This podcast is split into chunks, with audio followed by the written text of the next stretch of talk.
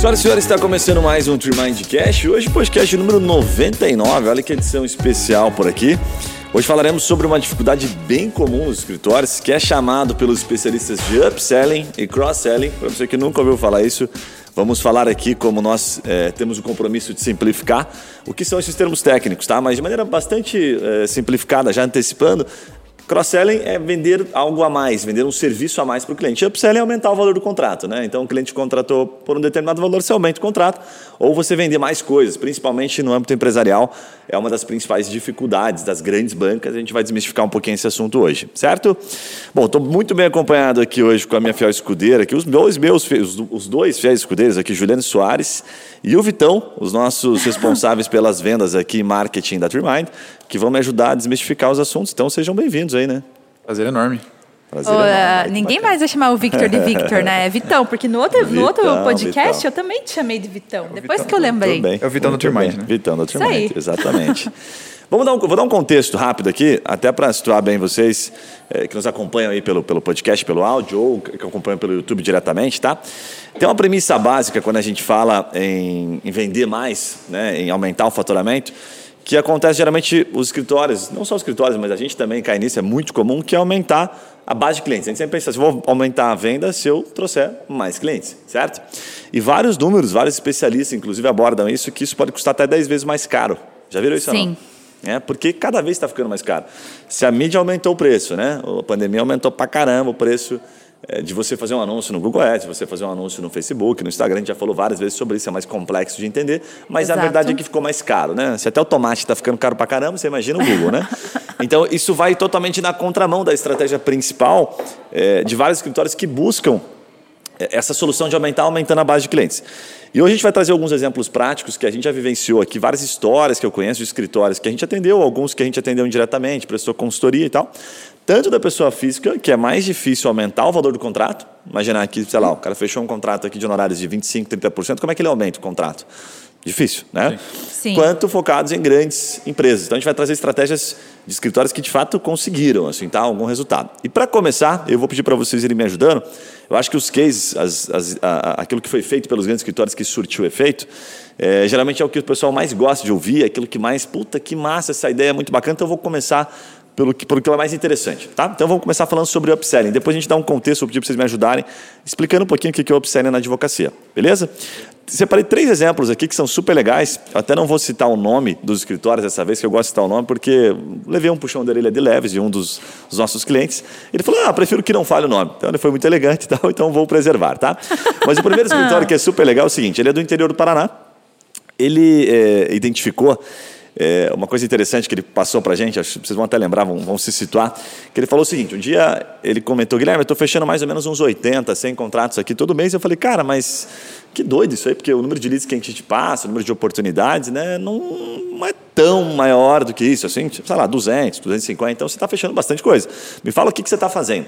E aí ele contou o segredo, ele falou assim, eu fecho, nesse caso o escritório previdenciário, três, quatro anos antes. Então ele considera fechado, ele passa a informação para o cliente fechado, mas ele sabe que pode mudar alguma coisa. Então ele fecha meio de boca, escritório inteiro do Paraná e tal. Qual foi a percepção dele e o resultado a longo prazo? Ele falou, cara, quanto mais tempo eu antecipava o fechamento para o cliente, mais segurança eu dava para ele, dizendo, pô, tem alguém cuidando da minha aposentadoria. Sim. E eu sei que só vou receber aquilo lá na frente. Então eu já deixava garantido o meu contrato de honorários. Ia orientando ele com a questão da documentação. Então tem três, quatro anos para o cara desenrolar a documentação. Ao invés do tradicional, do cara postergar, né? Fala assim, puta, volta daqui três anos, que é difícil você controlar, é difícil você ter uma equipe para fazer essa gestão e tal. Então ele já fechava de boca. O que, que ele percebeu no meio do caminho? Que eu acho que foi a parte mais interessante que se relaciona com o upselling na pessoa física. Ele percebeu que esse cara que fechava três, quatro anos antes, ele tinha na família um caso de, sei lá, separação, ele tinha na família um caso trabalhista, ele tinha na Sim. família um criminal, né, ou próximo da família, né, nos relacionamentos dele, e aí ele começou a perceber que esses caras começaram a trazer outras demandas. Antes mesmo dele ganhar né, o, o honorário dele, da demanda principal que foi fechada. Ou seja, ele atacou no volume, fechou os caras antes, já travou o cara ali, foi construindo um relacionamento e esses caras fizeram aumentar, o, em tese, o valor do contrato através daquilo que o advogado mais gosta, que é da indicação. Puta exemplo, né? Com certeza. Três, quatro anos. Raro, nunca vi. Só vi esse escritório até hoje fazer. Então, uma estratégia bem, bem interessante aí para a gente poder citar. Tem um, outra, uma outra, um outro case aqui que eu achei interessante, que ele também vem do interior, que a principal estratégia deles de, de, de captação dentro do, do, do escritório, principalmente previdenciário, era fazer palestras em grandes empresas. Tá? Então eles pegavam assim metalúrgicas, madeireiras, indústria de alimento. E até na época, assim, quando, eu pergun quando ele me contou isso, eu perguntei, mas como é, que você, como é que vocês definem quais são as empresas? Ele falou, cara, mais simples do que você imagina. A gente vai no Google e coloca assim, puxa, PIB, né, eh, identifica o que é o forte daquela região. Então pego lá, sei lá, Umorama. Então eu quero saber o que, que bomba aqui é Umorama. Será que é turismo? A gente sabe que não é.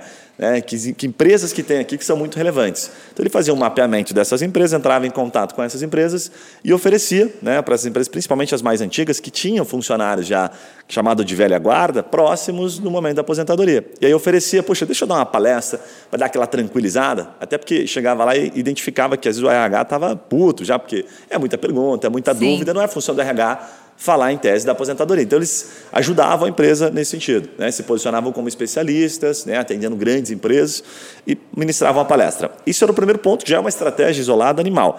Exato. Mas o que mais chamou atenção foi uma estratégia que a gente desenvolveu na época em conjunto, que eles fizeram o seguinte, eles definiram por presentear os aposentados, né, os clientes deles, que indicavam para outros colegas.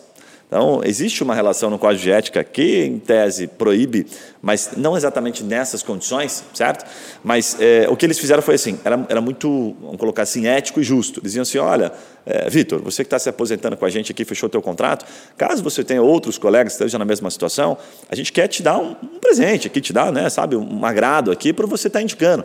Então, eles pagavam para essa pessoa, devolviam para ela algo em torno, por exemplo, de 100, 200 reais, que para aquelas pessoas já era um valor relevante. Que né, não deixa de ser para a gente também, acho que 100 hoje é bastante dinheiro. Sim. Então, é, eles tinham esta política que funcionou super bem e fez com que bombasse. Teve um momento lá, inclusive, é, do escritório, que eles tinham perto de uns, de uns 100 contratos, assim, ele falou que metade vinham dessas indicações. Então, eles fizeram os próprios clientes trabalharem para o escritório. Então, tinha duas opções. Ou ele ganhava uma graninha, né, de uhum. acordo com o cliente, aquilo interessava mais, ou eles faziam um abatimento daquilo que o escritório ia cobrar. Né? É. Normal um escritório, por exemplo, ah, me aposentei com um salário mínimo. Então, o, o advogado ele cobra né, o, o residual, né, até Sim. que a aposentadoria sai, que é onde vem a, a boladinha, e depois Sim. ele cobra ali um 10%, 15%, 20% do valor mensal. Só que para a pessoa que pega um salário mínimo, pô, como é que sobrevive com um salário mínimo? É difícil. Né? Então, puta, já pega um salário mínimo, que não é muita coisa, pega lá o 10, 15%, eles tinham muito problema, inclusive de recebimento, sabe? Ah, eventualmente tinham uma inadimplência, ficavam com dó de algumas pessoas. Então, ele percebeu que se ele antecipasse isso, né, puta, indica e aí não tem desconto nenhum, olha que bacana, certo? Então, Sim. criava uma Bem percepção legal. de valor maior. E o terceiro caso aqui, para finalizar os exemplos, é de um escritório empresarial, esse na capital. Esse aumentou a receita é, junto ao, ao, cliente, assim, que a gente fala sem perder a, a percepção de especialista. O que, que acontece? Foi interessante a, a, tese desse cliente, porque ele falou assim: ele queria aumentar a receita dentro do, do escritório, com o mesmo cliente, com o mesmo contrato. É, era possível fazer isso, só que abrindo novas frentes. Então, um exemplo: ah, o cara fechou aqui uma consultoria, um consultivo, empresa, um consultivo trabalhista, e ele queria vender para o cara um consultivo societário. Né? Queria revisar ali as questões, sei lá, contratuais, não só societárias, vamos abrir o cível aqui de uma maneira geral. Vamos olhar as relações de contratos com os fornecedores, vamos fazer um, um check geral. Só que aí o que acontece? Aquele escritório, ele tinha o papel de, ele tinha já, a, os clientes tinham a percepção de especialista do escritório. E aí o medo dele era o quê? Puxa, e agora? Né? Se eu falar para ele que também faço o contratual, que também sou especialista, eu corro o risco de perder essa, essa percepção do cliente. Pode ser que Sim. isso se misture e aquilo que levou à contratação inicial me complica agora. O que, que eles tiveram na sacada, na época que a gente construiu relativamente juntos isso? Ao invés de eles abrirem é, uma área específica para o escritório, tipo assim, ah, nós somos também especialistas em contratual, em civil, eles abriram núcleo, que eles chamam. Então, eles abriram um núcleo por especialidade do cliente. Então, nesse caso, por exemplo, eles fizeram lá, vai ter um núcleo aqui específico é, para imobiliário, né, para grandes incorporadoras, vai ter um núcleo aqui específico, de acordo com a base de clientes que eles já tinham, para o núcleo, por exemplo, de hospitais, né, porque eles já atendiam dois, três hospitais, então eles queriam demonstrar aquela especialidade. E aí, quando eles faziam isso, o cliente passava a ver, puxa, peraí, tem um núcleo aqui especializado no meu negócio, no meu uhum. segmento. Uhum. E aí, o que, que acontecia? Quem que atendia o núcleo? No final, era o mesmo corpo jurídico. Então, ah, puta, Sim. hoje nós vamos atender aqui o imobiliário. Então, juntava pessoas que precisavam para aquele núcleo e atendiam aquele cliente. Então, de uma forma bastante estratégica ali, eles conseguiram aumentar o valor do contrato sem tirar o papel de especialista. Mas, o que, que, vocês acham desses exemplos aí? O que, que eu que percebo nesses três exemplos é que todos eles colocam o cliente no centro, o que Uhum. para mim é sensacional. Qualquer venda que você queira fazer, o cliente ele tem que ser o centro para você conseguir fazer uma venda, ter uma boa comunicação com esse cliente também. É, e eles pensaram fora da caixa, né? Eles foram além do que um advogado costuma ir. Por isso que eles se destacaram, por isso que conseguiram fazer a receita aumentar. Então eles é, dá para ver claramente que assim todos eles pensaram, tá, o que, que eu posso plantar hoje para eu colher daqui a alguns meses. No caso desse primeiro case que você trouxe ali, o cara fechou com um cliente quatro meses, quatro anos antes. Então ele fidelizou esse cliente por quatro anos, entendeu? E o massa é que ele está no interior, a gente falou no podcast do passado, né? Que assim, quanto menor a região, quanto mais eu tenho é, é, que me promover aqui dentro, mais eu preciso de pessoas. N- Não só Exato. no interior, mas no interior ainda mais. Sim. Porque, Exato. pô, o interior o cara não consegue ficar só num- numa área específica. Muito comum, já falei com vários advogados que ele fala, cara, Guilherme, eu entendo que tem que ser especialista, mas não dá, não fecha a conta, Sim. não tem gente suficiente para me contratar. Então o cara tem que abrir para outras frentes. E aí ele achou essa Exatamente. lógica. Né? De, pô, Exatamente. traga um cara para cá, esse cara vai ter algum probleminha nesses quatro anos, ele vai me contratar. Sim. Virou amigo dele. Perfeito. É exatamente isso. Então, que estratégia que eu posso ter dentro do meu escritório? Ele não foi, não foi assim. é, eles não fizeram algo é, de outro mundo, entendeu? Eles É. só aproveitaram o que eles tinham de melhor dentro do escritório. Um bom atendimento também, porque para você conseguir manter tantos contatos assim com o cliente ou para o cliente conseguir te indicar tantas vezes, você precisa atender bem essas pessoas, porque senão você não vai ter indicação. É, e colocaram isso dentro de, um, de uma estratégia que fez com que a receita aumentasse. Bem então, legal. isso foi sensacional. Legal.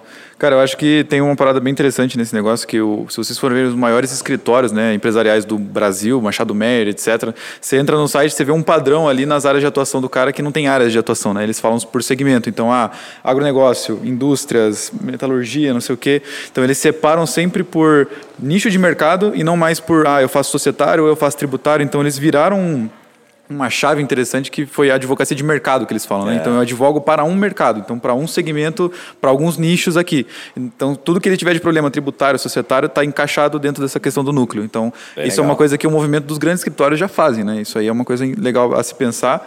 E uma coisa que eu acho interessante é perceber que também um as parcerias... só que uma vez eu fui falar isso para um cliente, daí eh, ele falou assim, cara, ah, mas é fácil pro Machado Meyer, né? Porque daí tem advogado pra caramba, né? Não vai ser o mesmo advogado atendendo todos os núcleos.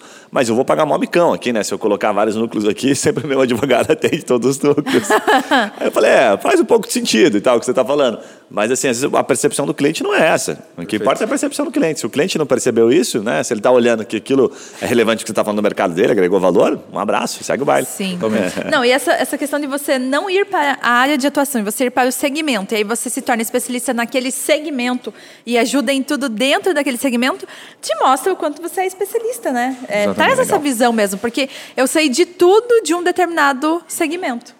Então, é igual a gente, nós somos especialistas em marketing jurídico. Então, qualquer coisa relacionada a marketing jurídico, as pessoas sabem que podem contar com a gente. Bem legal. Perfeito. E a última questão é a parte da parceria estratégica, né? Isso é uma parada interessante porque quando você começa a ter parceiros estratégicos, por exemplo, esse cara da empresa é, dá palestra no INSS, ou até mesmo assim, Sim. pô, eu sou um cara que atende pessoa física, mas eu sou só só eu e eu tenho uma pós-graduação em trabalhista. Pô, não tem como pegar criminal, não tem como pegar família, mas cara, se você pega alguns parceiros, outros advogados ali, você começa a fazer uma parceria, capta o cliente, depois que o cliente fechou, você vê o que você faz. E aí você tenta encontrar um parceiro estratégico para advogar para o cara que seja bom, cara, aí você constrói uma rede onde justamente isso que acontece. Você vai ganhar ali na parceria também, porque você ganha aí um percentualzinho do contrato do cara também. Bem É legal. você não dizer não para o cliente, né? Foi uma coisa que a gente legal. já conversou aqui, inclusive, no, no podcast, né? Ter parcerias é fundamental. Vai ter alguns exemplos aí que eu separei sobre essa questão do cliente que chega para uma outra demanda. E aí, como é que você faz disso uma oportunidade de negócio, né? Bom, alguns contextos importantes antes de a gente passar para o cross-selling, aqui já que a gente abordou um pouco do upselling, né? É deixar claro o que que é o upselling, então, que é aumentar o valor do contrato, mas no caso, por exemplo, da pessoa física, não precisa ser necessariamente vender mais para o mesmo cliente, mas fazer com que aquele cliente traga mais negócio. Que é a famosa indicação, mas a estratégia, a estratégia que a gente trouxe aqui não depende da indicação passiva, né? Não é uma indicação passiva, você está estrategicamente fomentando a indicação. Então, acho que isso é vender mais para o mesmo cliente, fazer com que ele trabalhe para você de maneira indireta, né? Sim, um único Eu- cliente Fala. te proporciona o aumento da receita, mesmo sem o serviço ser especificamente para ele, né? É. E aí essa questão que eu anotei aqui para a gente ressaltar um pouquinho, que eu acho que é importante, é, essa questão dos núcleos especializados, assim, sabe? Esse cliente, por exemplo, que ele criou o núcleo lá que eu falei imobiliário, que ele tratava com grandes incorporadoras, também criou um núcleo é, específico de médicos, salvo engano, porque ele já atendia alguns. É, era interessante porque a forma como ele abordava falava diretamente a língua do cliente. Então, eu lembro até dos materiais que a gente olhou assim na época e que esses materiais falavam exatamente das causas comuns, dos problemas comuns. Então, é, não era aquele material que é puta, completamente diferente. Né? A gente vê um pouco isso no Machado Mero também, essa semelhança. Né? É, você entra no tributário está lá. Então, puta, eu faço restituição, eu faço revisão, eu faço planejamento tributário. Nesse caso, você ia para a área médica, né? vamos supor aqui grandes hospitais ou grandes laboratórios, enfim, grandes clínicas. Ele falava exatamente da questão relacionado ao tributário deles. Né? Então, assim, cara, você deve estar pagando mais imposto nisso aqui, o erro comum é isso aqui, este outro aqui também é o erro comum. Então, ele batia exatamente nas dores dos caras. É como se ele soubesse exatamente o que levava à contratação de escritório de advocacia ou levava ao problema que depois leva à contratação. Né? Então, Sim. era bem bacana. Então, muda completamente de figura, assim, forma de posicionamento. E no final, o que, que eu acho? Assim, ó, por mais que a gente é, é, ache que, ah, puta, mas eu tenho um escritório pequeno e não quero me posicionar por práticas aqui porque eu restringo muito né, o meu negócio, eu já vi alguns escritórios fazerem isso, colocarem algumas práticas de maneira um pouco mais ampla. Né? Então, tendo aqui, por exemplo, é, a, a, vamos colocar o um mercado imobiliário. Então, pô, mercado imobiliário você está falando para quem? Você está falando para todo o mercado. Certo? Sim. Então, dá para você colocar ali problemas relacionados a incorporadoras, dá para você colocar problemas relacionados à pessoa física. Você pode se posicionar a partir disso. Você pode usar algum termo que seja um pouco mais genérico. Sim. É, eu vou falar com o mercado aqui, por exemplo, o mercado é, indústria de, sei lá, automóveis. Então, pô, você está falando, tá falando de uma indústria enorme, né? Não é só Sim. a indústria de automóveis, você tem outro mercado ali que a gente está falando. Então, dá para abrir um pouquinho sem o cara ficar muito restrito. Faz sentido? Total. Faz. Legal. Vamos pular para o upselling aqui na advocacia, então? Vamos falar de, aliás, upselling não, cross cross-selling na advocacia, upselling que a gente falou agora. Bom, para começar falando de cross-selling, o que, que são estratégias para aumentar o faturamento, principalmente em grandes escritórios? Já vi vários grandes escritórios já falaram com a gente sobre isso, assim, tentando criar estratégias para vender mais. Eu separei dois cases aqui super interessantes que eu, eu participei, que a gente trouxe para cá alguns também, prestou alguns tipos de consultoria. O primeiro é o escritório da capital, é um escritório tributário, é, até inclusive é da capital gaúcha, então esse eu posso falar de onde é. Eles tinham um mailing, era bem interessante a história da escritório, eles tinham um mailing de quase 8 mil clientes, todos misturados, né? E não tinha uma mínima separação para fazer uma abordagem mais estratégica. Então eu lembro que o problema deles como era assim, puta, eu tenho aqui 8 mil clientes que conhecem minha empresa, minha empresa tem mais de 40 anos, mas cara, não sei o que fazer com isso aqui, eu já mandei e-mail, já fiz contato e tal, e ninguém compra nada, sabe? Literalmente, assim, né? Alguns clientes já tinham, obviamente, já eram clientes deles, por isso a empresa né, era relevante, mas Sim. não compravam nada mais, eles não conseguiam fomentar. Então, eles queriam fazer isso, mas não sabiam como, né? Então, a primeira função que a gente fez, que a gente chama de clusterizar, mas que clusterizar nada mais é do que agrupar, Sim. falou assim, uhum. cara, não dá para falar com 8 mil pessoas da mesma forma. Dá para falar com, né, com um idoso e com uma criança do mesmo jeito. Vai Exatamente. ter que separar. Então, puta, mas como é que eu separo? Aí já foi um drama para separar, porque aí quando você fala, puta, tem que separar, os caras queriam separar de maneira minuciosa. Daí eles separaram, foi interessante, porque ele falou, pô, agora tem aqui um mail só de 100, só de 100 empresas. Eu falei, não, cara, não dá, porque vai ser caro você falar só com essas 100. Tá? Estou abrindo um parênteses aqui. Cara, no sentido de que a chance de ter resultado versus a estratégia era muito complexa. Vamos começar no feijão Sim. com arroz. Vamos fazer uma separação em grandes grupos. Então falei para ele assim: tenta separar em grandes grupos que dê quatro grupos de dois mil. E aí ele fez separação por indústria, né? por, puta, ou por, por tese. Fala, puta, essa tese encaixa mais em, em porte de empresa, sei lá, com faturamento acima de 30 milhões. E aí começamos a achar um caminho para daí começar a testar. Então a abordagem foi completamente diferente. E no final, o que foi interessante? É, ele fez a separação e aí ele identificava teses para aqueles grupos. Ele falava assim, cara, essa tese aqui bate nesse grupo, sei lá, 80%. Então eu vou mandar uma comunicação, vou criar uma linha aqui de, de contato com esses caras, abordando especificamente essa tese. Enquanto outro grupo, aquela tese não tinha relação nenhuma. Isso era um dos motivos que, puta, vamos supor, né? Você recebe lá, você tem uma empresa que tem, vamos colocar um benefício aqui, né? Uma possível restituição de algum imposto que você paga.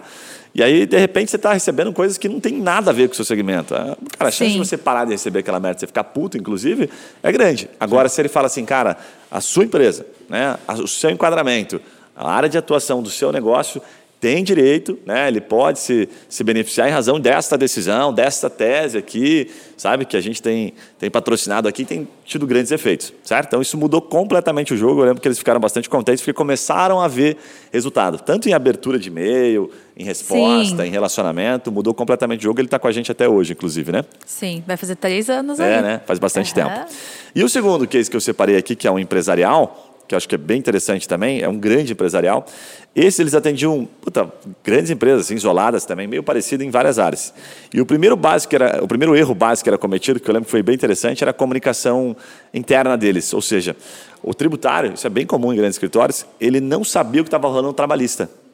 E aí até quando né, ele me comentou isso, eu falei, tá, mas é, isso no dia a dia, de fato, é normal, assim, uma pergunta meio boba. Assim, ele falou, cara, pra caramba, se o cara tem bastante cliente tributário, não tem porque ele ficar vendo uma notícia do trabalhista. Sim. Salvo exceções, né, um advogado um pouco mais é, curioso, assim, que né, se mantém antenado, mas não tem porquê, o cara virou especialista naquilo e está dando super certo, para que, que ele vai ficar olhando o negócio trabalhista? E aí eu, puta, então tá, mas se ele não vê certo? Que tem, um, sei lá, uma nova decisão aqui que pode impactar numa indústria, um cliente que ele atende, e ele é tributarista, e aquilo é tribut, e tra, e trabalhista, existe dentro do escritório, e ele não sabe como é que ele vai oferecer, como é que ele vai indicar o próprio parceiro de negócio dentro do escritório. Sim. Aí os caras, puta, pois é. Eu falei, então esse é o famoso endomarketing, né? Que está faltando, que é a comunicação interna. Interna, é. E aí, abrindo um parênteses, quem faz isso muito bem, inclusive, são os grandes escritórios. O Machado Mero faz isso legal. Ele comunica bastante, né? Tipo, decisões que são relevantes, de áreas bem isoladas, porque aí, puta, ele passa a comunicar para o time interno, fala, pô, cara, que bacana isso aqui, não sabia que no ambiental, sei lá, aconteceu tal coisa. Acho que tem um cliente que pode, de alguma forma, interessar. Né? Então, Sim. isso eu achei super bacana. Daí, o que, que eles fizeram, né, de maneira bastante é, é, direta e objetiva? Eles, primeiro, corrigiram internamente a comunicação interna, eles entenderam que não adiantava falar com o cliente antes de internamente as pessoas saberem o que estava acontecendo. Exatamente. E aí depois eles foram comunicar com o cliente.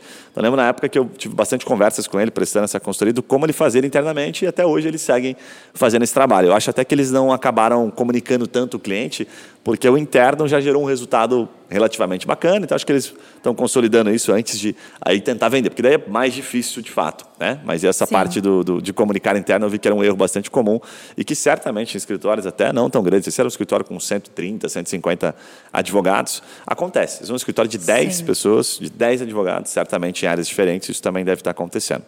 O que vocês acham aqui que tiveram, que tiveram de insights a partir desses dois exemplos? Isso é comum, inclusive, em qualquer empresa, né? não é só no escritório de advocacia. Mas a maioria das empresas, é, dentro da, da, empresa, um não sabe o que o outro faz exatamente. Como é seu dia a dia, é, quais são as decisões que essa pessoa toma. Então, assim, não é só dentro do escritório. É em qualquer empresa. E essa, quando, conforme a empresa vai crescendo, tende, se não tem uma cultura focada em realmente um saber do que o outro está fazendo, isso, vai, é, isso tende a ser cada vez mais difícil de você colocar em prática. Então, se você já tem um escritório pequeno, com um, dois colaboradores, começa já a fomentar isso, essa questão do marketing interno, do, do endomarketing, né? Do que a gente pode fazer aqui dentro, do que um está fazendo, quais foram as últimas notícias dessa determinada área, para que quanto mais for crescendo, isso vire realmente parte da cultura. Bem legal. Porque se não começar internamente, eles não vão conseguir realmente trazer isso para o cliente. e é muito legal quando você pega fora, insight. Né? Exatamente, exatamente. Como que você vai... É, você tem um cliente X aqui, como que você vai entender que aquilo que o teu colega está fazendo pode atender essa necessidade dele se você nem conversa com o teu colega e nem sabe o que ele está fazendo? Então, realmente, essa preocupação com trabalhar o interno, entender dos setores da, da empresa, do que cada um está fazendo, isso faz bastante diferença para você conseguir impactar o teu cliente lá fora e ajudar ele, trazer mais soluções para ele. Né? E aí, quando a gente fala, por exemplo, de um escritório empresarial, Cara, a empresa que te contrata, ela não vai precisar só do serviço tributário ou só do serviço trabalhista. Ela precisa ali da parte de contrato, ela precisa do tributário, precisa do trabalhista. Às vezes uma consultoria, dependendo de como, como for, igual a gente mencionou aqui, ah, uma palestra previdenciária para o pessoal que trabalha comigo. Então tem N possibilidades para que um escritório pode atuar dentro de diversas empresas, né? Bem legal, bem legal. Até você me lembrou de um ponto importante aqui, né? Se a grande maioria, a gente já sabe, né? Que a grande maioria contrata só quando tem a dor, certo? Mas o advogado quer vender o consultivo, Sim. você tem um, um disparelho aí, né? Uma coisa que precisa ser observada. Fala, puta, peraí, se eu esperar o cara ter a dor para me procurar, e ele não sabe que eu resolvo aquela dor, inclusive, ele nem vai ainda, procurar. ele não vai te procurar. Agora, se você quer vender o consultivo, de alguma forma você vai ter que provocar dele, né? Antecipar uma possível dor. E aí vem nessa relação, às vezes o advogado mais próximo, né? Aquele advogado lá que atende uma empresa que é um trabalhista, fala para o cara, até aproveitando aqui essa semana, vi uma notícia aqui de restituição aqui que talvez, puta, não sei, pode ser que interesse para vocês aí, pode ser que vocês tenham direito. Se quiser, eu te conecto aqui, né? Ou, puta, vi um cara aqui que foi multado. Causa disso, disso daqui, puta, não tenho certeza se é exatamente isso, mas posso falar com o pessoal, dar uma olhadinha lá e entrar em contato Exato. com você. É aquele famoso, né, aquela famosa indicação quente. Já tá ali, o cara já tem confiança. Então, Já é teu pular cliente, lado, né? Puta, é muito mais fácil. Se estiver sendo bem atendido. se ele tem um. Exato, é isso que eu ia falar. Se ele tem um bom atendimento, é impossível ele não querer te contratar e contratar outro advogado. Não vai fazer sentido isso. Perfeito. É coisa de maluco, né, cara? Eu assinei a newsletter da Turmind. Então, todo e-mail que a gente manda para os nossos clientes, eu também recebo no meu e-mail. Cara, ali tem muita coisa que eu não tinha nem pensado, não tinha nem passado pela minha cabeça. E como eu faço parte do setor comercial e não tem diretamente uma relação com o marketing, tipo, não sei o que os caras do marketing fazem todos os dias. Então é a mesma relação. Cara, eu vendo ali um- uma newsletter que eu recebi, eu falei, putz, isso aqui já pode mudar na forma como eu converso com o meu cliente, porque isso aqui é uma Exato. coisa interessante para eu falar pro cara. Então, por exemplo, eu recebi a newsletter, o meu cliente recebeu a mesma coisa. Eu tenho uma reunião com o cara na quinta-feira, por exemplo. Pô, vou falar para ele sobre talvez esse tipo de estratégia aqui que poderia ser implementada. Ó, a gente tem aqui no escritório, assim, assim, assado. Então, é, é um momento que você vê e você tem que aproveitar a oportunidade dessa forma, né? Tem que estar Exatamente. interessado ali, né? Exato. Sim. Cara, eu trouxe um dado aqui que eu acho que eu já falei nos podcasts, não, não lembro quando eu falei, mas faz tempo que eu não falo. Então dá para atualizar porque tem bastante gente nova nos acompanhando, que é aquele, aquela estatística, aquela pesquisa que foi feita em grandes escritórios do principal retorno, do pareto de retorno em negócios. Eu Acho que vocês vão lembrar aqui, tá?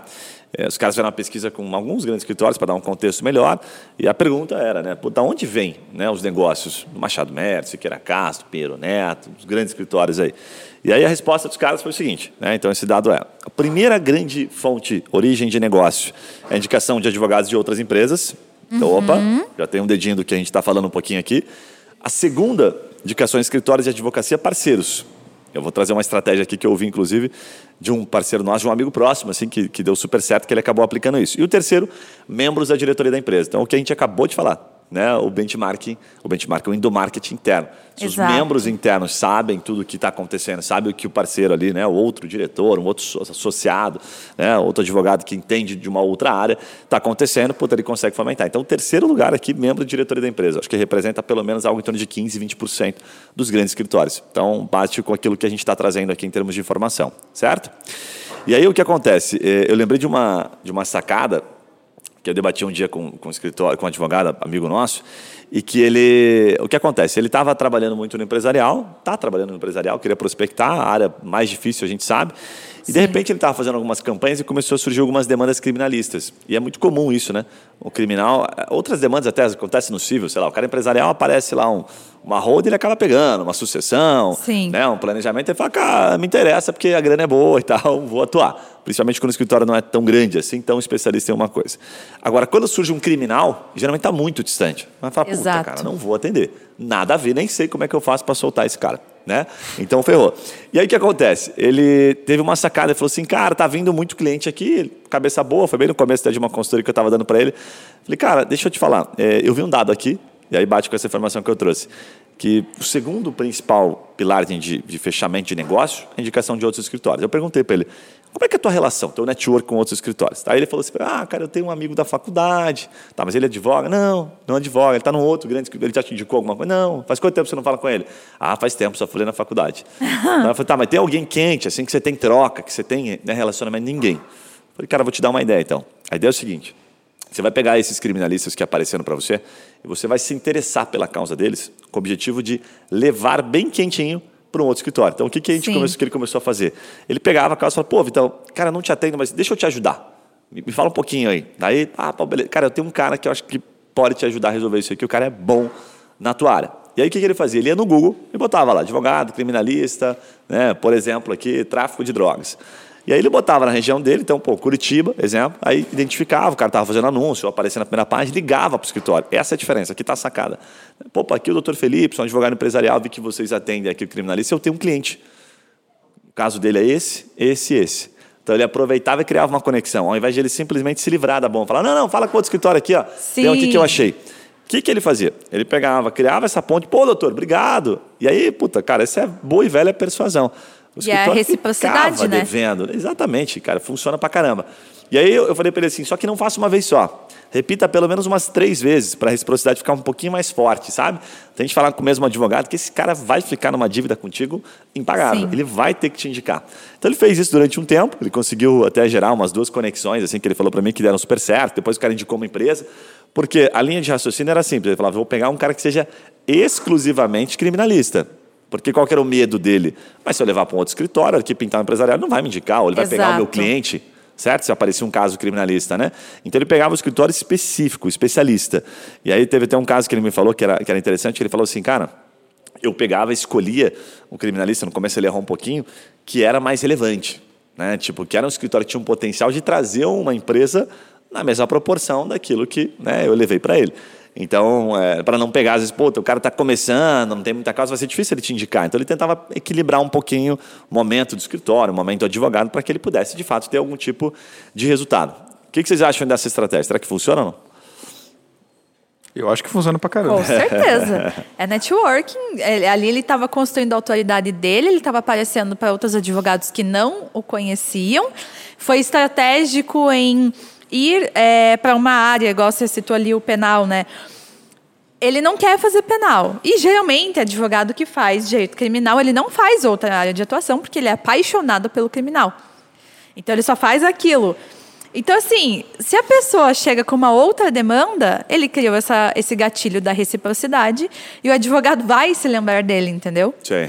Então, é uma estratégia excelente. Legal. É, de novo, a gente vem com você ter um bom relacionamento interno dentro do teu escritório de advocacia para que todo mundo conheça o que cada um faz ali dentro e agora legal. o externo não só com o teu cliente mas com parceiros né a gente sempre fala de parceria aqui já gravamos um outro podcast falando disso também porque a parceria é, é boa para os dois lados, né? Então os dois lados crescem. Sabe Isso que é, que é o fundamental. Quando você olha para a estatística, você olha assim, né? Fala, pô, o primeiro é indicações de advogados de outras empresas, né? O segundo é indicação de escritórios e advocacia parceiros. E o terceiro Sim. é membros da diretoria. Você fala assim, tá, se eu sei que 80% disso aqui são os grandes escritórios, foi isso que eu inclusive falei para ele, você não precisa fazer marketing jurídico. Faz sentido, certo? Você não precisa fazer Sim. marketing jurídico. Se você estiver ativamente fazendo alguma dessas ações. Exato. Então, é, bom, beleza, eu estou fomentando parcerias. Ok, ativamente. Ok. Você está fazendo o papel do marketing. Não deixa de ser marketing, tá? Mas você não precisa Sim. fazer um marketing jurídico digital, vamos colocar melhor. Você está fazendo marketing tradicional. É mais a construção da sua marca pessoal. Isso, mas está fazendo alguma coisa. O que não Sim, pode é o cara perfeito. falar assim, ah, então se eu já sei que são esses três aqui, que se ferra, o marketing jurídico eu não vou fazer, não preciso de marketing jurídico. Agora, besteira é o cara não fazer o marketing jurídico, também não fazer nenhuma dessas aqui. Exato. Aí ferrou. Né? Ah, vou atacar só a primeira, indicação de advogados de outras empresas. Ok, mas como você vai fazer isso? Que networking que você tem para estabelecer? Exatamente. Não, vai bater na porta, vai ficar amigo de outras empresas, vai, ficar, vai começar a oferecer ajuda, aí tudo bem, aí você está indo para uma linha de raciocínio. Então dá para o cara crescer, não necessariamente, porque senão a gente fica falando de marketing jurídico, parece que tudo, cara, o cara não consegue crescer sem o marketing jurídico. Uhum. E nesse relatório, inclusive, dos grandes escritórios, o marketing jurídico representava algo em torno de 1, 2%. Ou seja, ele é irrelevante. Agora, o que representava muito era como você pegava aquela informação, que aí não deixa de ser marketing, certo? Exato. E comunicava ela. Então, tanto com outros escritórios, quanto interno, que é o que a gente acabou de falar. E principalmente com advogados de outras empresas. Então, como é que eu levo aquela informação? Claro. Não deixa de ser marketing jurídico, mas é o marketing jurídico saindo digital, né? um, um offline, né? que é trabalhando a informação de maneira estratégica. Eu acho que para aquela galera que é mais antissocial na época da faculdade, brigou com todo mundo por causa do, do trabalho em grupo, né? É, tem hoje vários grupos, já existem, né? Masterminds, existem várias coisas que você pode participar, que inclusive tem só do jurídico, né? E também tem só de empresários, por exemplo. Tem a Michan, que é um dos maiores aqui do Brasil. Enfim, tem um monte que, tipo assim, é, desses grupos de empresários, a grande maioria quem está lá, inclusive, são advogados, né? Tipo, nesses grupos aí. Então você também pode entrar ali e, enfim, conhecer muita gente, mesmo não tendo aquele amigo, aquela amiga da faculdade. Então, tipo, é uma porta de entrada para quem ainda não tem essa, essa acessibilidade tão fácil assim, né? Outras pessoas. Sim, mas Bem a lembrado. tarefa de casa você vai ter que fazer. Bem que é o relacionamento. Não adianta nada entrar no grupo e não participar, né? Não conversar com outras pessoas também. Exato. Bem legal. Ó, eu queria cair num terceiro bloco aqui para a gente tentar dar um contexto final, que seria assim: vamos falar de estratégias agora simples para falar de, de, aumento de faturamento baseado nisso que a gente falou, de cross-selling, de upselling, relembrando feijão com arroz, que é preciso né, fazer para que isso aconteça, certo? Então, separei até um, um, ponto aqui nesse, nesse contexto, né? Poxa, como é que eu vou aumentar então meu faturamento com base no que vocês estão falando, né? Na prática agora, como é que eu coloco a mão na massa? Gostei, os exemplos são super legais. O que, que vocês recomendam, tá? E aí, quando eu anotei isso, eu falei assim, cara, que interessante, porque no começo eu falei que a gente pode vender mais para o cliente se aumentar a base de clientes. Mas, naturalmente, Sim. várias dessas estratégias vão levar ao aumento da base de clientes, certo? Então, é, é, por consequência, se você faz um bom trabalho ali, fomentando a indicação de maneira ativa, não esperando passivamente que ele indique, ele vai indicar outro cliente, vai aumentar a base. Certo? Exato. Quando... Mas o seu investimento para trazer esse novo cliente é o que vai ser menor. A estratégia né, que você usou é que custa, vamos colocar assim, perto de zero, né? que nunca custa zero porque você gasta o teu tempo. Exato. Então isso por si só já é interessante. Agora, quais são as outras formas simplificadas de a gente fazer isso? Porque eu queria provocar com vocês aqui, a gente sempre que fala sobre esse assunto pensa assim, puta, beleza, entendi, quero botar agora a mão na massa.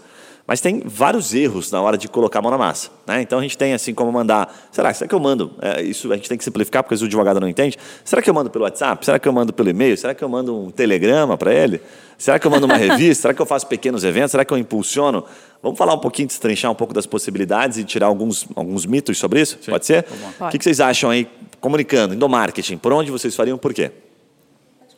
Beleza. Cara, eu iria primeiro no WhatsApp, né? Lista de transmissão, que é onde o WhatsApp eu acho que é a principal ferramenta que todo mundo utiliza hoje no dia a dia. Então é mais fácil eu pegar o cara na mão dele, né? Então o WhatsApp seria o canal mais acessível àquela pessoa. Então lista de transmissão, por exemplo, no WhatsApp, tanto falando sobre eventos, sobre lives, sobre alguma coisa que eu estou lançando de e-book ou alguma coisa que eu estou entregando ali, é, e fazer uma lista de transmissão mais direcionada.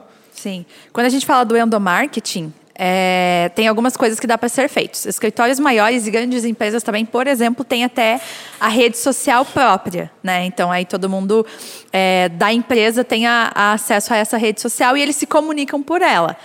É uma estratégia, se você for um escritório grande, pode ser uma boa possibilidade.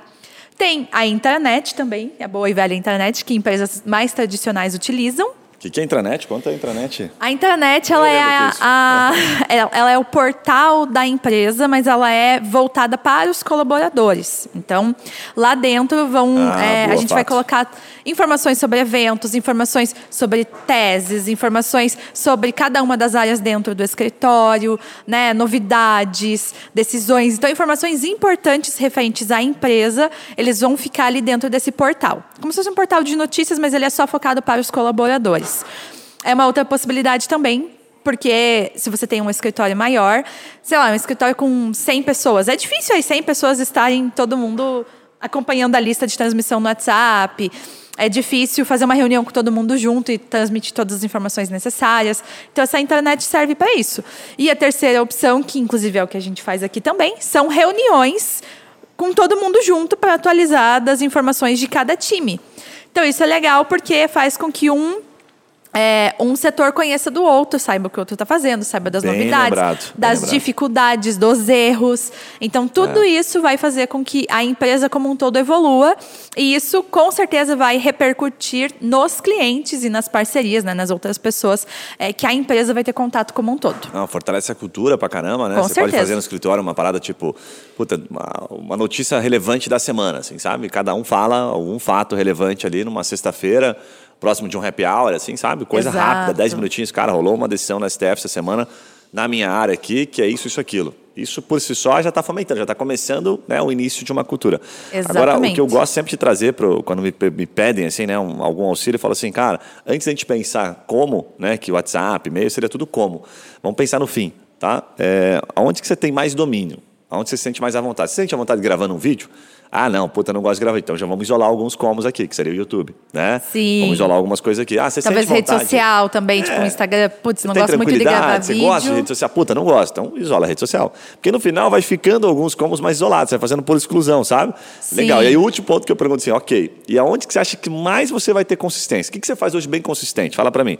Ah, sei lá, eu, puta, mando mensagem para meus clientes aqui sempre que, né, mando pelo WhatsApp, sempre que tem uma movimentação no processo. Que legal, você já manda pelo WhatsApp, então você já tem certa familiaridade Vamos trabalhar onde você já tem mais facilidade de ganhar. Exato. Não vamos pegar uma coisa completamente nova, porque senão vai doer.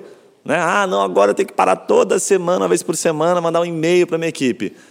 Às vezes o cara nem manda e-mail, nem é acostumado a mandar e-mail, sabe? Sim. O cara só fala pelo WhatsApp. Então, cara, você está se dificultando, né? criando uma barreira para o seu próprio cérebro na hora de ativar aquilo. Exato. É difícil. E aí a gente foge do que é mais difícil. Sabe? Então, puta, primeiro faz esse isolamento. Depois, aí o que, que sobrou?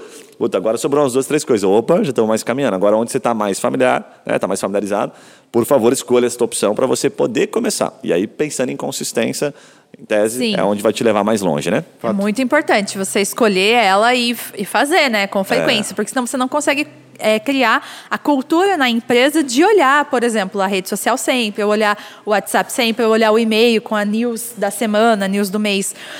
É, se você não fizer isso com frequência, as pessoas não vão se acostumar a isso, não vai virar um hábito. Bem legal.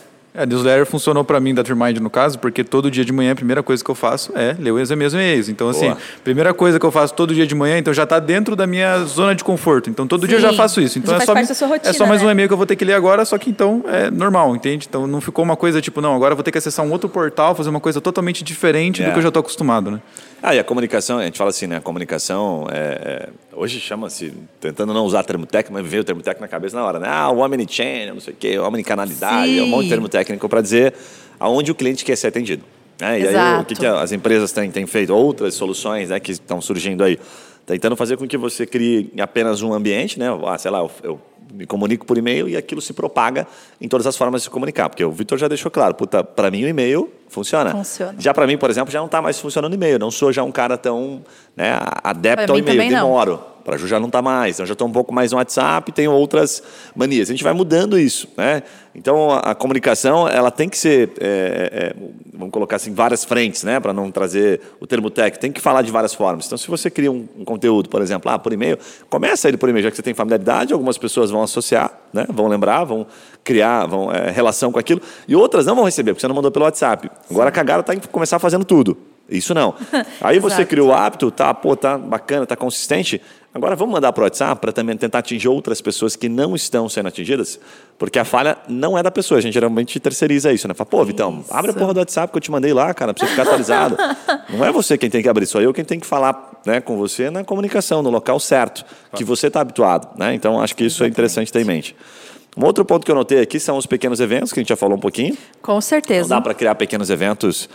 Isso aqui dá trabalho, então, para simplificar pequenos eventos, às vezes é simplesmente você chamar o cara para tomar um vinho, não chamar o cara para vir num evento de LGPD, né? Falar, cara, a gente vai trazer algumas atualizações, mas a gente queria fazer uma confraria de vinho aqui, tomar um vinho, comer uma massinha e bater um papo aqui, sabe? Cria uma temática Sim. que fuja um pouquinho do direito e aí traz o direito Seja para o contexto. né? convidativo, né? Seja muito convidativo, Putz, o cara é tá muito cansado. legal você É, já está chamar. cansado. é. Então, e sabe, e dá aquele contexto para o cara ficar realmente à vontade, né? Misturou um pouquinho de vinho, misturou um pouco de bebida com alguma né, gastronomia interessante, é fácil de você conseguir manter consistência ali, relacionamento, e aí você pode entrar em outras situações e outras conversas para poder vender um pouco mais para o cliente ou para receber mais indicações, fazer o cross-selling que a gente falou aqui, né? Sim. E o último que eu pensei aqui também é você fazer impulsionamento direcionado.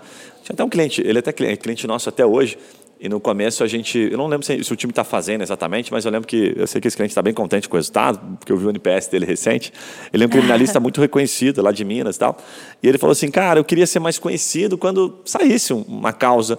Ele é citado, por exemplo, ah, saiu uma causa legal, relevante, o nome dele aparece, estão saindo migalhas, tá no, no- no- nos grandes veículos de comunicação, tá lá no Google se você né, divulgar. E ele sentia que aquilo precisava propagar. Falei, cara, então vamos fazer o seguinte, vamos impulsionar isso aqui, sem intenção, ao invés de gerar negócio direto. Vamos tirar essa expectativa, vamos botar uma graninha para chegar mais longe.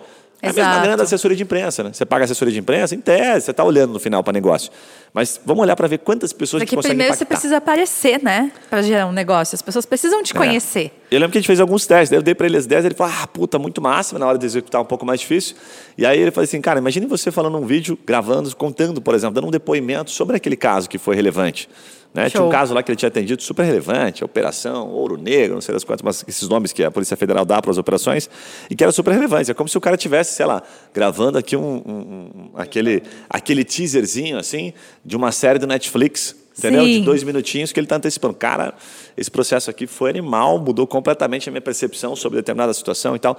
Em dois minutinhos, o cara abrindo aquilo ali, sem falar do caso. Olha que top. Então, o cara, puta, institucionalmente, levando né, o nome dele e botando na, na cara do gol, que é o que o próprio Netflix faz. Você, faz, você vê o teaserzinho, certo? O que, que eles fazem ali de uma série animal, muitas relacionadas, inclusive, ao direito. Eles citam o que vai acontecer ali dentro. Então, você dá vários spoilers ali que prendem o cliente, né? Que prendem o cliente, prende o usuário ali, né? Sim. O- a pessoa que está assistindo a Netflix. Então, dá para fazer de várias formas. O que não tem é desculpa e é para o não bom fazer. e velho storytelling, né? Perfeitamente, Gui? perfeitamente. Bem legal. E aí, o, o que eu coloquei aqui como ponto para a gente é, trazer aqui como, como, um fechamento seria assim: o que, que é o principal impeditivo de colher o resultado? Quando eu penso assim, cara, beleza, o cara entendeu e vai colocar a mão na massa de algumas coisas que a gente falou, a gente trouxe várias ideias super relevantes. O que, que impede o cara de colher o resultado? Até inspirado um pouquinho ontem, né, a gente teve aqui a presença do, do cofundador da RD Station, uma empresa que foi vendida por 2 bilhões, e a gente perguntou muitas vezes, vários empresários perguntaram a mesma coisa de maneira diferente. Cara, Sim. qual a estratégia? Me fala, me fala o que dá mais resultado, me fala o que vende mais e tal. E ele foi assim o tempo todo polido, né, muito incisivo daquilo que era o comum do, do feio, né, da, da falha, né? Tipo assim, cara, a galera erra nisso aqui. Sim. Você lembra de algumas coisas ou não? Sim, é, o que ele mostrou ali, né? Algumas coisas que ele comentou que ficaram bem é, nítidas assim na minha cabeça. Primeiro, a empresa não começou sendo a RD Station, a resultados digitais. A estratégia dele inicial foi fazer consultoria. Por quê? Ele queria ouvir o cliente. É legal. Para daí ele entender que tipo de serviço, que tipo de. É, sistema ele desenvolveria. Então, assim, ele não começou, para quem não conhece, a RD Station é um software de inbound marketing, né? E lá você consegue fazer landing page, formulário, pop-up, enviar e-mail, né? Relatórios, enfim, tem um monte de coisa. Mas ah, não começou com tudo isso. Ele começou fazendo consultoria. Por quê? Ele ia na empresa, atendia, entendia da necessidade e desenvolvia essa parte no sistema. Depois ele ia de novo, atendia mais um pouco, entendia da necessidade e desenvolvia mais uma coisa. Então, esse para mim foi o principal. Foi o quê? Ouvir o cliente. E ele falou que levou em torno de um ano, um ano e meio, para conseguir ter o software pronto. Porque ele ouviu o cliente. Então, assim, é. você, ele entendeu das necessidades. Então, ele não chegou isso para mim foi sensacional, inclusive foi um tapa na nossa cara também, que é assim, você desenvolve, você tem uma ideia maravilhosa, você acha que a sua ideia vai ser sensacional, que ela vai ganhar o mundo, que você vai explodir, porque a tua ideia é inovadora, e aí você coloca tua ideia para rodar e ninguém aceita ela, você não consegue vender. Então ele quis não ir por esse lado e ele foi pro lado de ouvir as pessoas. Então para mim é, o que mais ficou na minha cabeça foi isso: é ele ouvir o cliente. Então é entendeu legal. da necessidade e com base nisso ele desenvolveu o sistema e por isso foi uma empresa que foi vendida no ano passado por 2 bilhões de reais. É. Você então, sabe duas coisas que marcaram para mim? Foi consistência e paciência. O tempo todo ele Exato. falava sobre isso. E né? cultura então, também. Cultura ali, que também. a gente falou um pouquinho, né, dessa cultura do cara puta, entender o que, que, ele vai fazer, provocar reuniões com os times, reuniões com os clientes. Então, isso faz parte né, da, da, daquilo que a empresa acredita e, e leva para o mercado e tal. Mas o que me bateu bastante foi a paciência, a consistência. O tempo todo ele ficava, é, vamos colocar assim, incomodado tentando não parecer e não passar é, metodologia pronta, não passar Sim. o segredo, porque não existe isso, né? Então ele falava, cara, não teve, foi consistência. A gente pegou aqui, puta, e um ponto importante, entender sobre o que eu ia né, atuar. Então, exemplo, vou atuar com SEO, que é aparecer de graça no Google, aqui orgânico, né? Para advogado que não sabe o que é SEO, você pesquisa no Google, aqueles caras que não pagam aparecem na primeira página. É o sonho de todo mundo. Puta, Sim. se eu vou atuar nisso aqui, eu preciso aprender sobre isso aqui. Então, não vou sair simplesmente contratando uma empresa terceirizando. Deixa eu entender o que é o SEO. Lê pelo menos uns dois, três artigos, em uma hora, duas horas. Você não vai se tornar um especialista, mas, cara, você já não é mais bobo. Você Sim. já sabe né, o que, como é que funciona aquilo e tal, e você pode se interessar um pouquinho. Então, ele mapeava muito o que era, e depois ele começava a atuar naquilo. Porque ele entendia, ah, ele conseguia criar uma expectativa de tempo. E aí ele falava, puta, eu vou ter que ter consistência e a paciência, porque isso aqui vai dar resultado depois de um ano. Então já sei onde vou botar meu pé. Sim. Agora, se você não tem essa paciência, vai botar, aí ah, depois de três meses, sabe, você vai ser incoerente com aquilo mesmo que você sabe. Né? Eu falo, puta, eu já sabia que era um ano, para que, que eu fui fazer isso aqui? Não tem problema, ok, você errou. Mas você já sabia. O que acontece muito é que a pessoa acaba não procurando, o advogado não procura, ele não entende o tempo que vai dar resultado, e aí ele fica impaciente Exato. e cria uma expectativa muito acima da realidade. Tanto que um exemplo que ele trouxe é redes sociais, né? Que quando perguntado, né, qual o pior caminho, mais difícil? Redes sociais. É o mais difícil para todo mundo. Então, puta, o cara começar um trabalho de redes sociais e achar que aquilo vai gerar negócio, o primeiro erro já está aí. Porque a chance Exato. de gerar negócio é mínima. Talvez ela vai ajudar muito a fortalecer negócios. A... Ele é um meio, é um mas não é um negócio, o assim, principal. Assim, né? Puta, o cara foi, viu tua rede social, viu que você é um cara relevante, bate teu discurso e tal, que a gente já falou muito aqui. Mas longe de ser o principal caminho de negócio, suporte, de né? atração. Né? Só vai Exatamente. dar ali um suportezinho, muito bem colocado. Então, acho que isso é bem interessante. E, por fim, aqui o que eu registrei É uma coisa até que ele não trouxe tanto, mas que eu gosto bastante, que vem do próprio Bezos, né? um dos caras mais bilionários do mundo, que ele fala de teste. Né? Essa passagem do Bezos é muito legal, porque ele foi questionado uma vez como é que media a empresa. Né? Então, salvo engano, a Amazon tem mais de 500 mil funcionários, uma coisa assim, um troço absurdo. Né? Então, é difícil para o cara, imagina como é que um cara média, não faço ideia, né? E aí perguntaram para ele, ele sempre com frases muito, muito bem colocadas, ele disse que ele media a evolução da empresa pelo volume de testes. Eu achei sensacional. Daí a pessoa, pô, mas como assim? Ele falou, simples, ano passado, são números exatos, mas são números aproximados aqui, nós fizemos 854 testes ao longo de 12 meses. E este ano, este último ano, nós fizemos 1.358 testes. Ele falava assim, então a empresa teve um crescimento.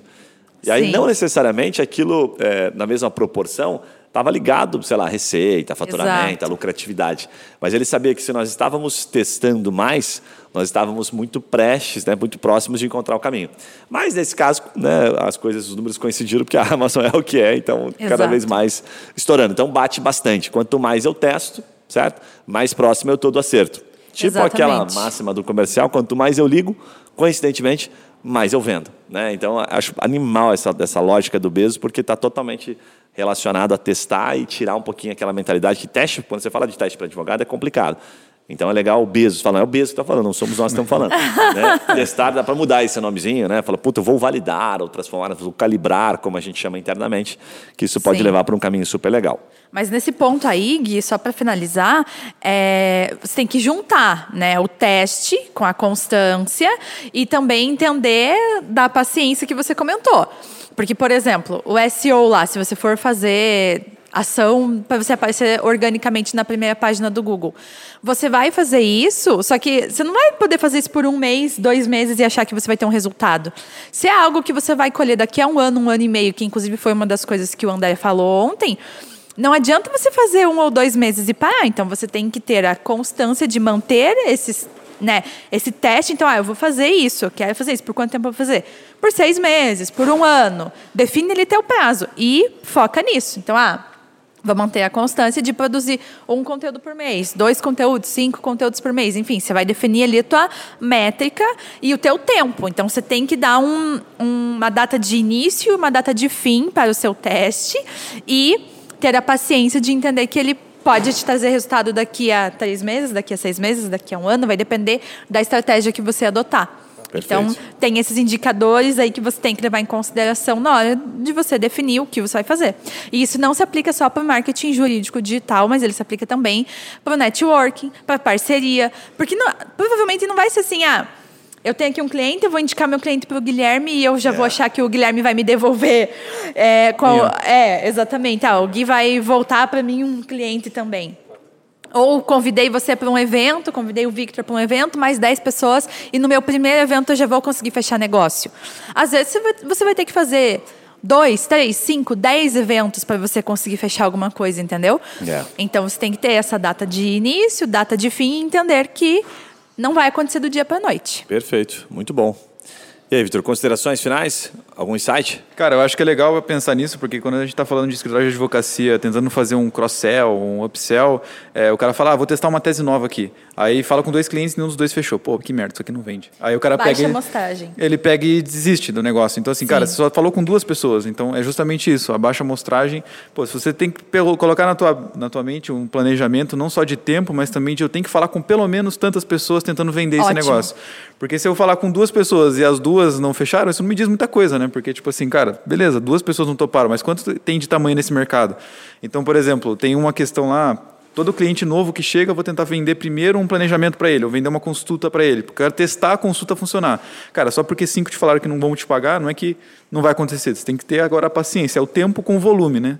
Exato, exatamente. Muito bom, muito Outro bom. indicador, né? Então aqui a gente já tem a questão de você definir uma data, uma data de início e uma data de fim, definir um número. Então, como que você vai medir isso? Pela quantidade de pessoas que eu vou é, tentar prospectar, pela quantidade de conteúdos que eu vou produzir por mês, pelo valor que eu vou investir dentro do Google, é, pela quantidade de eventos que eu vou fazer.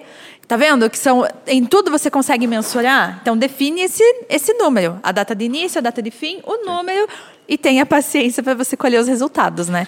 Nada Muito que você bom. planta hoje, você colhe amanhã. Yeah, Leva se você um levou cinco aí. anos para se formar e mais tempo né, na- nas suas especializações aí e tal, não vai ser do dia para noite que você vai construir uma carteira de clientes tão grande. Então tenha Exatamente. paciência. E como dizia um, um velho amigo meu, ele dizia, pô, você nasceu de quantos meses? Né? Foram nove, tese, né? Alguns nasceram um pouquinho mais cedo ali e tal. Então espere. Mas que na média é nove. Na média é Então- nove, então tá tranquilo. Bom, em primeiro lugar, obrigado pela presença de vocês aqui, obrigado mais uma vez pelo conteúdo, obrigado pela paciência, você que está nos ouvindo aí, então não deixa, por gentileza, de dar aquele feedback para a gente sempre, eu sempre deixo o e-mail aqui no final, juliane.trimind.com.br ou até mesmo vitor.com.br, arroba eh, trimind.com.br e guilherme.trimind.com.br. Então mande o seu feedback para a gente, nos diga aqui se a gente falou alguma besteira, se você discorda de alguma coisa que a gente falou, se você está satisfeito, isso aqui é bacana, vai no nosso Instagram também, dá feedback, é sempre importante receber feedback negativo positivo, de qualquer forma, a gente sabe que está sendo relevante, está sendo útil esse conteúdo para você. E, obviamente, aquele pedido especial.